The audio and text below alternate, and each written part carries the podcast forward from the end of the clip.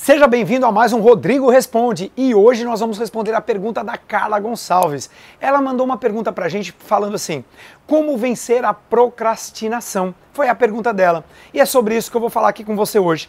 Já aconteceu com você de, por exemplo, você ter que fazer o imposto de renda, você sabe que tem que fazer isso, e aí você vai deixando para depois, vai deixando para depois, vai deixando para depois, até que chega no último dia e aí você faz? Por quê? Por que, que as pessoas procrastinam? Por que, que elas deixam para depois? Por que, que elas fazem amanhã o que elas poderiam fazer hoje? Eu vou te explicar, Carla, eu vou explicar aqui para vocês, galera. O nosso cérebro, ele funciona, ele é movido por duas grandes forças. Que forças são essas? Dor ou prazer. A gente faz o que faz para buscar prazer e fugir da dor.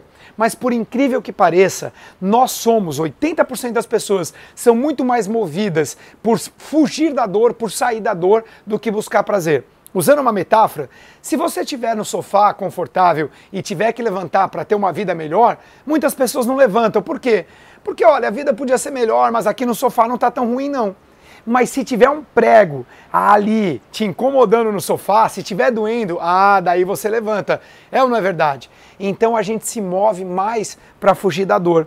Como você vence a procrastinação então? Utilizando uma poderosa técnica de visualização para que você possa a, a, como é que eu vou te falar? Que você possa associar dor a não fazer e prazer a fazer.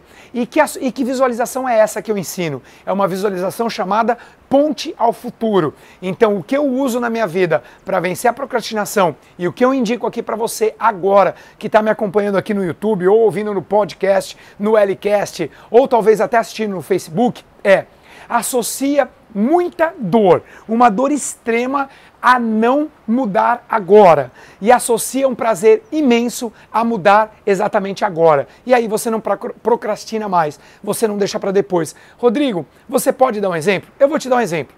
O exemplo é o seguinte: se você quando você tem que fazer alguma coisa e você está deixando para depois, você precisa pensar no pior que pode acontecer se você deixar para depois e exagerar com isso. Então, por exemplo, você resolveu que você vai ler 15 minutos de um livro por, por todos os dias. Você resolveu que você vai assistir.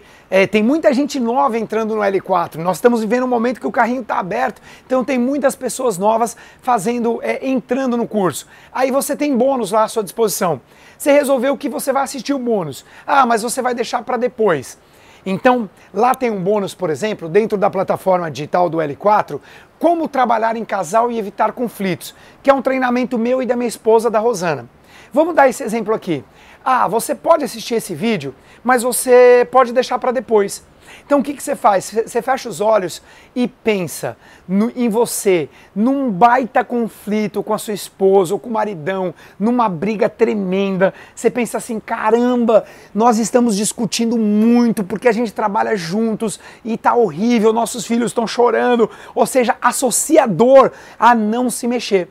E aí você associa prazer caramba, se eu assistisse esse webinário, se eu assistisse essa palestra, como trabalhar em casal e evitar conflitos, e eu aprendesse o que a Rosana e o que o Rodrigo ensinam, eu poderia estar muito bem com meu marido, com a minha esposa. E aí você começa a visualizar isso. A gente poderia estar fluindo em estado de flow, a gente poderia estar performando muito melhor a, o nosso trabalho. E aí o que, que acontece? O seu cérebro entende, é hora de assistir. Vou assistir hoje, não vou deixar para depois. Por exemplo, se você fizer o que tem que fazer hoje, se você fizer o imposto de renda hoje e não deixar para o último dia, você pode associar muita dor. Se no último dia eu estiver cansado, se no último dia eu estiver com febre, se no último dia eu estiver com dor de cabeça, se no último dia eu não quiser fazer, Aí você associa dor a isso. Fecha os seus olhos e pensa no último dia, num dia que você talvez tivesse uma oportunidade de passear com quem você ama, sair, ou que você tivesse cansado, se tivesse é, com gripe, doente. Aí você fala assim, mas Rodrigo, é assim mesmo. Para vencer a procrastinação, você engana o seu cérebro. Você associa numa imagem mental muita dor a deixar para o último dia e muito prazer fazendo agora. Você pensa, se eu fizer hoje, e aí visualiza caramba, eu vou estar livre disso, eu vou tirar isso na minha frente. Entra no estado, muda a sua fisiologia na hora do prazer, sempre faz primeiro a dor e termina com prazer. Porque com prazer você termina com a fisiologia diferente.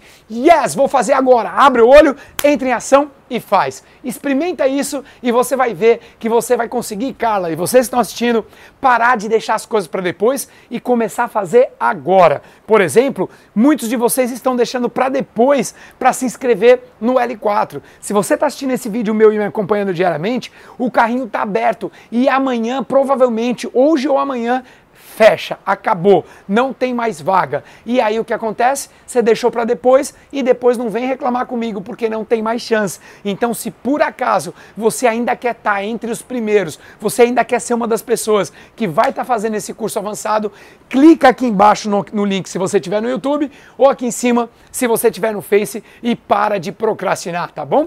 Amanhã nós vamos falar sobre as três coisas na vida que não tem volta. Tá afim de saber que coisas são essas? Te vejo amanhã aqui no nosso canal do YouTube. Beijo no coração e até lá. Tchau, pessoal!